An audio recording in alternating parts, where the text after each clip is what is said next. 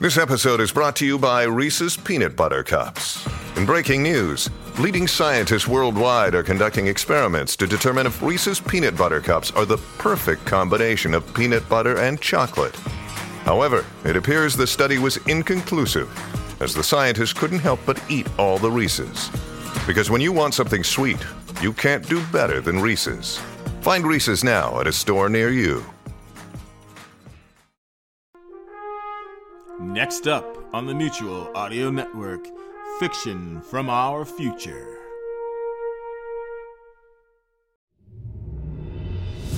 Welcome to Jabberwocky Audio Theater. The following audio theater is rated ADG for general audiences.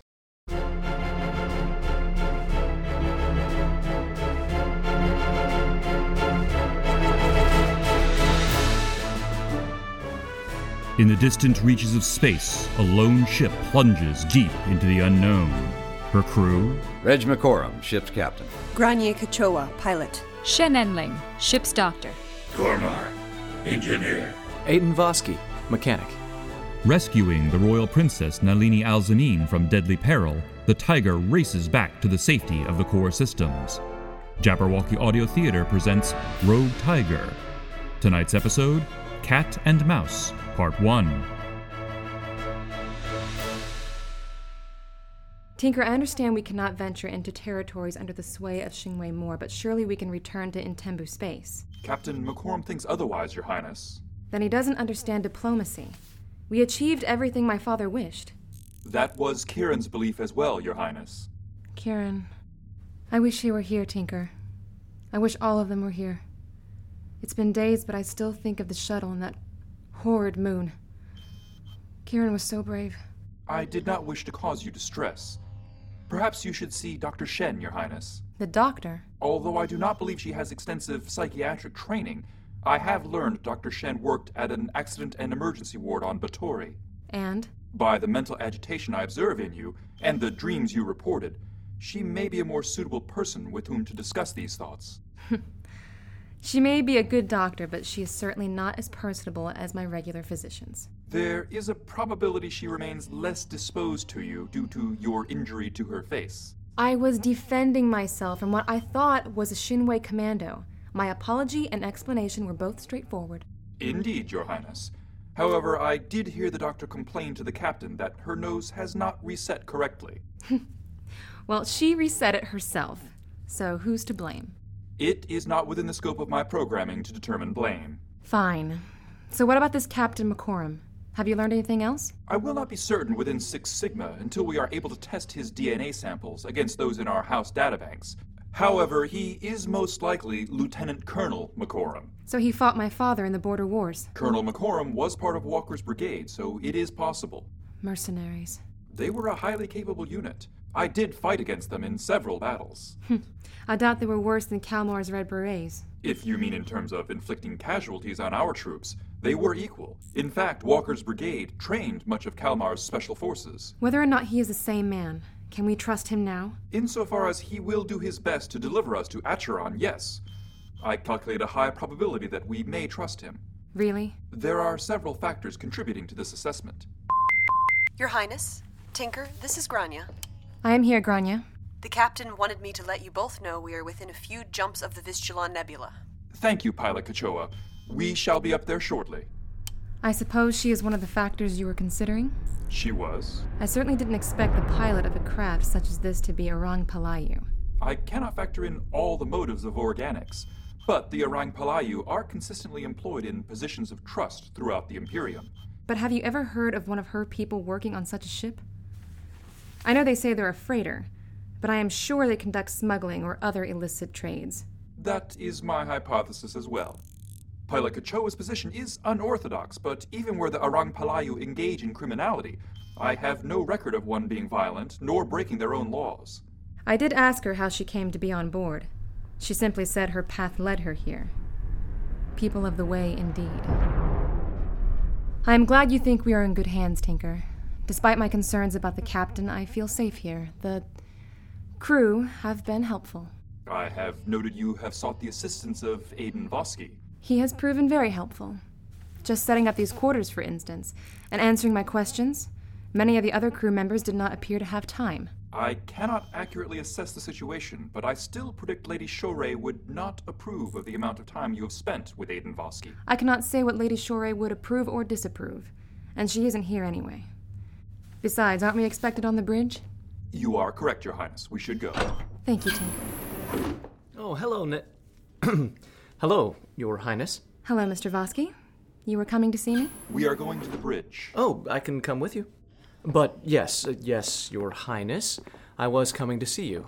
You remember you asked me about what might be done to repair your amulet? The Chagatai seal, royal symbol of the House of Clark Timorin? Well, I didn't know that full title, but I did understand it was very important. Oh, but I know you'll be careful. You think you could repair it with the tools on board? Well, ordinary welding tools would be too much, and a soldering iron wouldn't have the juice, but I rigged a micro-welder so that I could work that strange metal without defacing it. You did not tell me you were trying to repair the amulet, Your Highness. We just talked about it last night. Tinker, 651, I'll certainly show you how the micro-welder should work before I do anything. See that you do. When did you have time to make that tool? Oh, I just had some ideas after we talked, so I did it last night. Did you sleep at all? You look tired. Oh, no, it was nothing. I mean, I slept some. Ah, Your Highness. We were waiting for you before we make the last jump. That was very thoughtful of you, Captain. Thank you. And you too, Tinker. I predict we will be jumping in as close to the nebula as possible. You predict correctly, 651. I appreciate the precaution, Pilot Kachoa. And you're here for the view, Aiden? Well, I'm just, Tormar didn't have anything for me, so... He was helping us, Captain. Of course. Well, I'm ready to make the final jump. Are you sure this is a good course, Captain? I understand from Tinker that this is where you lost your pursuers. I wouldn't call it a good course, but it's the best we have. What about going through Intembu space? We spent a good portion of the last 2 days looking for a route through Intembu space. However, there's a surprising upsurge in commercial ships with Xingwei Moor registry parked along the border. Xingwei Moor has always been thorough in gathering intelligence. And the next best route would be to circle the frontier world spinward to Gastonia. But that would add 12 weeks to our journey. We lost some food supplies in the crash, and I'm assuming it's too dangerous to stop and resupply. That is a logical assumption. So this is the best course. If there's a watchdog at the nebula, even if there's a pack of them, we can escape into the nebula itself and jump away in too many possible directions for them to follow. Everyone ready? Yes, thank you. Jumping now. So how will we know if anyone's watching? That. Grania? Tripwire drone, Captain. We almost jumped right on top of it. Can you jam it? Too late. The owner knows we're here. Should I take them? If they're hailing us, they either can ambush us outright or they like theatrics. We might as well find out who we're dealing with. Channel open. This is Captain Reg McCorum of the vessel Tiger. Whom do I have the pleasure of addressing? Really, Captain? I would have thought you'd have guessed who'd be waiting for you. Jochi, I might have known. Who? Jochi Borte. He's from the ship I told you about. That one that wanted to capture me? That's the one. This feels bad. Yes, indeed. You might have known. After all, you told me once to be patient. And I have been so very, very patient, Captain. The Silver Star's a fine ship, Mr. Borte, but it's just one ship. You really think you'll keep us here? Captain, I'm reading multiple jumps. We haven't been idle, Captain. I think the Tiger will be staying a while. I think you'll find it's not good to be just one ship.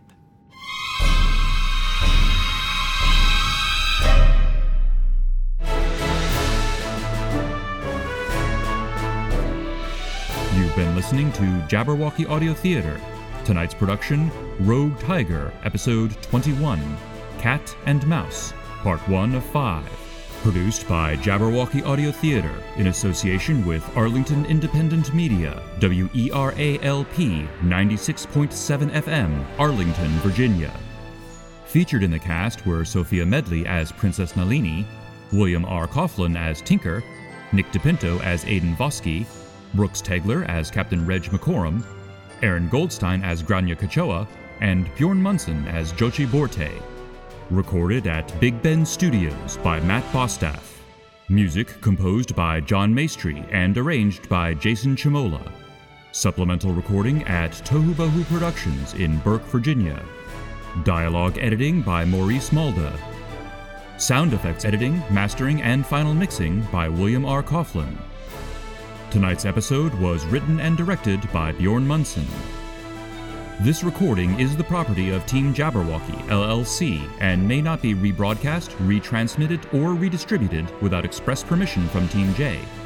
The underlying content, including the script, story, and characters, remain the exclusive property of their owners and are used with permission. For all the latest episodes and information on Jabberwocky Audio Theater, visit jabberaudio.com. If you're enjoying Rogue Tiger and the other yarns we spin at Jabberwocky Audio Theater, be sure to subscribe and share, and please rate and review us on Apple Podcasts.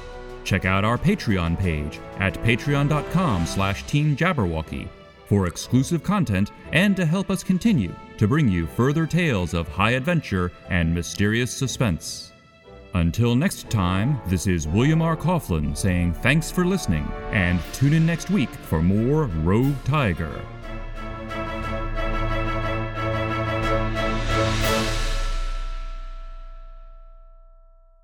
Hast thou slain the Jabberwock? Hey, Billy, why do you look so down? Aw, Dad, I got a computer, a PlayStation, and a barn full of iguanas, and I'm still bored. Gee, Billy, when I was your age, I would read lots of stories in pulp magazines. Oh, with stories of weird adventure and fantasy, horror, satire, and lots of action. Wow, that sounds great, Dad. Yeah, I sure wish there was something like that right now. There is, Daddy-O! Who are you?